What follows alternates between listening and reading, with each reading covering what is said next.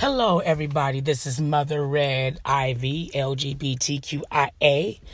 I will be your new mother, aka your new father.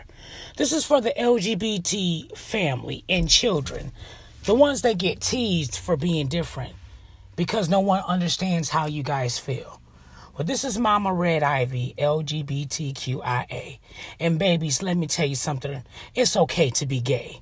It's okay to be yourselves. The reason why they're upset with you and they're arguing with you because they're not out the closet themselves. They may have had a thing for someone and they probably turned them down. So they mad at you because you're out. You're proud. And there's nothing wrong with that. And parents, before you bash your child, talk to your kids. What the problem is, is you got